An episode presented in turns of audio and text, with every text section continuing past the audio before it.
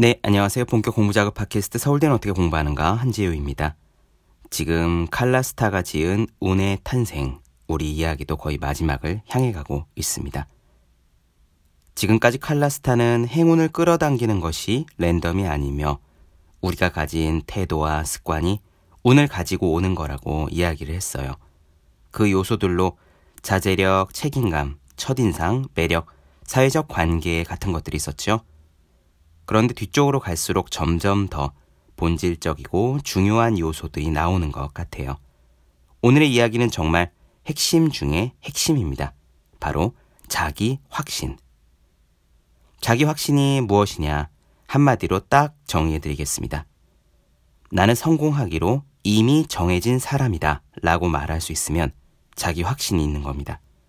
내가 미래에 어떤 사람이 되리라는 믿음, 그것이 확신이고 자기 확신이 있는 사람은 그 믿음이 언행에서 자연스럽게 드러나며 사람들은 그 언행에 반응합니다. 왜 이런 반응이 일어날까요? 따져보면 굉장히 논리적이에요. 투자를 하는 사람들은 기본적인 패턴이 쌀 때 사서 비쌀 때 파는 거잖아요. 그러면 현재는 싸지만 앞으로는 비싸질 거라는 확신이 있어야 하고 그 확신을 주는 사람에게 투자를 하게 되어 있죠. 성공하고 싶은 사람의 핵심적인 attitude는 지금은 내가 싸지만 앞으로는 비싸질 거라는 메시지를 투자자에게 주는 겁니다. 그런 메시지를 진심으로 주려면 메시지를 주는 사람 자신이 그걸 진심으로 믿어야 하고요. 자기 확신.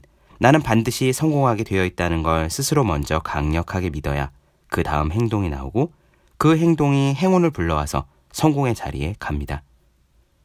기막힌 눈을 마구 끌어당기는 사람은 결코 이유가 없지 않습니다. 행운을 부르는 핵심 원인, 그것은 강력한 자기 확신입니다. 오늘 이야기 직접 들어보시죠. 바로 시작할게요.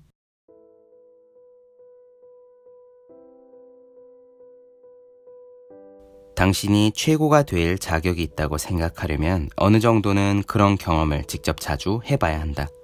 그동안 살면서 어떤 집단이든 자신이 속했던 곳에서 최고가 되었던 순간들을 통해 우리는 이런 것쯤이야 라는 구슬을 저울에 올려놓으면서 인생의 계급 구조에서 자신이 차지했던 위치를 뇌리에 각인할 수 있다. 인생은 대체로 우연의 결과이긴 하지만 우리가 좌우할 수 있는 여지가 많다고 과대평가하는 편이 좋다. 우리의 이익을 생각한다면 이런 생각이 최선이다. 우리가 좌우할 수 없는 것이 있다고 생각하면 그 자체로 스트레스가 되기 때문이다. 스트레스가 쌓이면 우리의 건강, 인간 관계, 사고력, 행동, 그리고 우리의 잠재력을 펼치는데 악 영향을 미친다. 스트레스는 항상성의 위협이 된다. 즉, 앞으로 닥칠 일을 감당할 자원이 충분치 않다는 생각을 하게 된다. 일을 처리하는 자신의 능력에 대해 긍정적인 생각을 가질 수 있으면 역경을 도약의 기회로 여기는 것은 그리 어려운 일이 아니다. 사회적인 지지를 자각하고 긍정적인 감정을 많이 느끼고 생애의 목적의식을 갖는다면 스트레스를 적극적으로 이겨낼 수 있는 자원이 충분하다고 여긴다. 이것은 정신적인 강인함, 회복력, 인내력, 그릿 같은 개념의 이면에 존재하는 핵심이다. 이 모든 것은 쓰러져도 다시 일어나 우리가 원하는 것을 향해 나아갈 수 있는 능력을 말한다.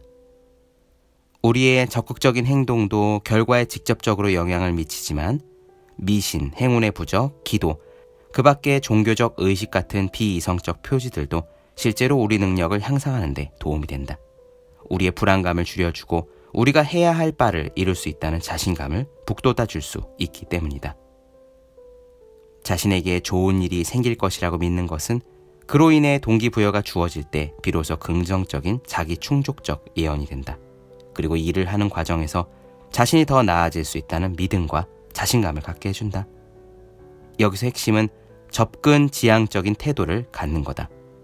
자신에게 약점이 있다면 외면하는 게 아니라 드러내고 극복하는데 노력을 기울여야 한다. 이런 것쯤이야. 나라고 안 될 게 뭐 있어? 라고 생각해야 한다. 내적 통제력이 높은 운명의 주인이 자신이라고 굳게 믿는 사람은 삶에서 더 큰 보람을 얻는다. 반대로 자신이 운이 없다고 생각하는 것은 자신감 결핍과 비슷하고 이는 불안감을 야기하며 능력을 제대로 발휘할 수 없게 만든다. 행운을 학습할 수 있을까? 위대한 성과를 내기 위해서는 저 높고 원대한 목표를 세워야 한다. 남의 밑에 들어가지 않고 독자적으로 일을 하려면 위험을 감내할 줄 알아야 하며 자신이 추구하는 목표와 완전한 한 몸이 되어야 한다. 포기해야 할 때를 알 수 있는 사람은 없다. 책을 내고 투자금을 모으고 영화를 만들고 각광을 받는 사람들은 그저 미친 듯이 버텨낸 사람들이다. 죽음과 세금 말고 우리 인생에서 피할 수 없는 또 다른 것이 있다는 사실을 기억하라. 그건 실패다. 누구나 어느 순간 일이 잘못 돌아갈 수 있다. 실패는 쓰라린 것이지만 자신의 감정과 좌절을 잘 다스려서 누구에게나 닥칠 수 있는 이 어려움에 잘 대처할 수 있는 사람에게는 그 쓰라림이 덜할 것이다. 실패했다고 해서 다른 사람의 이목에 지나치게 신경 쓰고 자신의 결점에 연연하고 앞으로의 실수를 두려워하면 안 된다. 오히려 자신에게 너그러워져야 한다. 그래야 저 높고 원대한 목표에 짓눌리지 않는다. 몇 년 전 워싱턴 대학교의 첸 샤오밍은 대학에서 사용하는 교수 평가 방법이 투자 관련 예능 프로그램에서 투자자들이 스타트업 창업자들을 심사하는 방법과 놀랍도록 비슷하다는 사실을 알았다. 쟤는 이렇게 말했다. 우리가 사용하는 방법 가운데 하나가 이런 겁니다. 이 사람은 얼마나 열정적인가? 이 사람은 정말 온 마음을 다하고 있는가? 그들이 하는 말과 그 밖의 실마리를 통해 우리는 그 점을 알아낼 수 있어요. 항상 그와 같은 열정을 보인다는 게 중요합니다. 그래야 그 과정에서 아무리 힘든 일이 있어도 흔들리지 않고 나아갈 수 있으니까요. 그렇다. 진과 동료들은 벤처 투자자들이 최종 결정을 내릴 때 열정이 얼마나 큰 영향을 미치는지를 연구했다. 열정의 정도는 감정과 행동을 가지고 측정했다. 우리는 카리스마가 열정에서 비롯된다는 사실을 알고 있다. 격렬히 무언가를 한다면 우리의 행동과 생각과 감정에 그것이 드러나기 마련이다.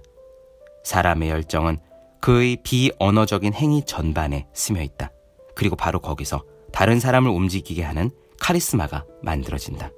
실제로 대성공을 거둔 벤처 창업가가 했던 말이다. 그는 정확히 이렇게 말한 적이 있다. 나는 지금 계속 투자자들을 만나 얘기를 나누고 회의에 들어가고 있어요. 나는 이렇게 말하죠. 아무래도 상관없습니다. 당신들이 내게 돈을 대든 말든 나는 상관이 없어요. 어쨌든 나는 자가용 제트기를 탈 거니까 말입니다. 그랬다. 그 벤처 창업가는 이런 식으로도 이야기했다. 나는요, 내 마음 저 깊은 곳에 내 자신이 성공할 거라는 믿음이 있어요. 지금 성공에 박차를 가하든 아니면 1년 후가 되든 언젠가 성공하리라는 거죠. 자, 이제 행운을 만들고 싶어 하는 당신을 위해 몇 가지 힌트를 나눠주겠다. 첫째, 끊임없이 자기 자신에게 투자하고 자신의 미래에 이로운 것을 위해 헌신하는 사람은 마치 지칠 줄 모르고 달리는 차와 같다. 사람들은 그런 이에게 기꺼이 투자하려고 한다. 둘째, 사람들이 당신과 당신의 미래에 투자하게 하려면 한 발 물러서서 당신이 그동안 어떻게 발전해 왔는지를 볼 필요가 있다. 사람들이 당신의 잠재력을 염두에 두도록 만들어야 한다. 셋째, 가장 완벽한 당신의 모습을 머릿속에 그리고 그 모습에 대해 약 20분간 글을 써본다. 그러면 당신의 미래에 대해 좀 더 낙관적이거나 장밋빛 전망을 가질 수 있다. 모든 일이 당신이 바라는 대로 잘 풀렸을 때 기분이 얼마나 좋을지, 그리고 당신의 인생은 어떻게 변했을지 상상해보라. 이러한 미래의 기쁨을 미리 맛볼 수 있다면 당신의 목표를 향해 열심히 노력할 수 있다. 목표를 이루는 데 필요한 것은 동기부여를 멈추지 않는 것 뿐이다. 넷째, 기대하는 바가 높으면 거기서 힘을 얻을 것이고 낮으면 포기하게 될 것이다. 목표를 높이 잡고 이뤄내는 과정에서 지치지 말아야 한다. 이때 핵심은 자신에게 너그러워지는 것이다. 마지막 다섯째, 한 단계 더 높은 수준의 실력을 발휘할 수 있고 더 큰 연못에서 헤엄칠 수 있다는 믿음을 가져야 한다. 좌절을 딛고 일어설 수 있다는 믿음을 가져야 한다. 우리라고 왜 안 되겠는가?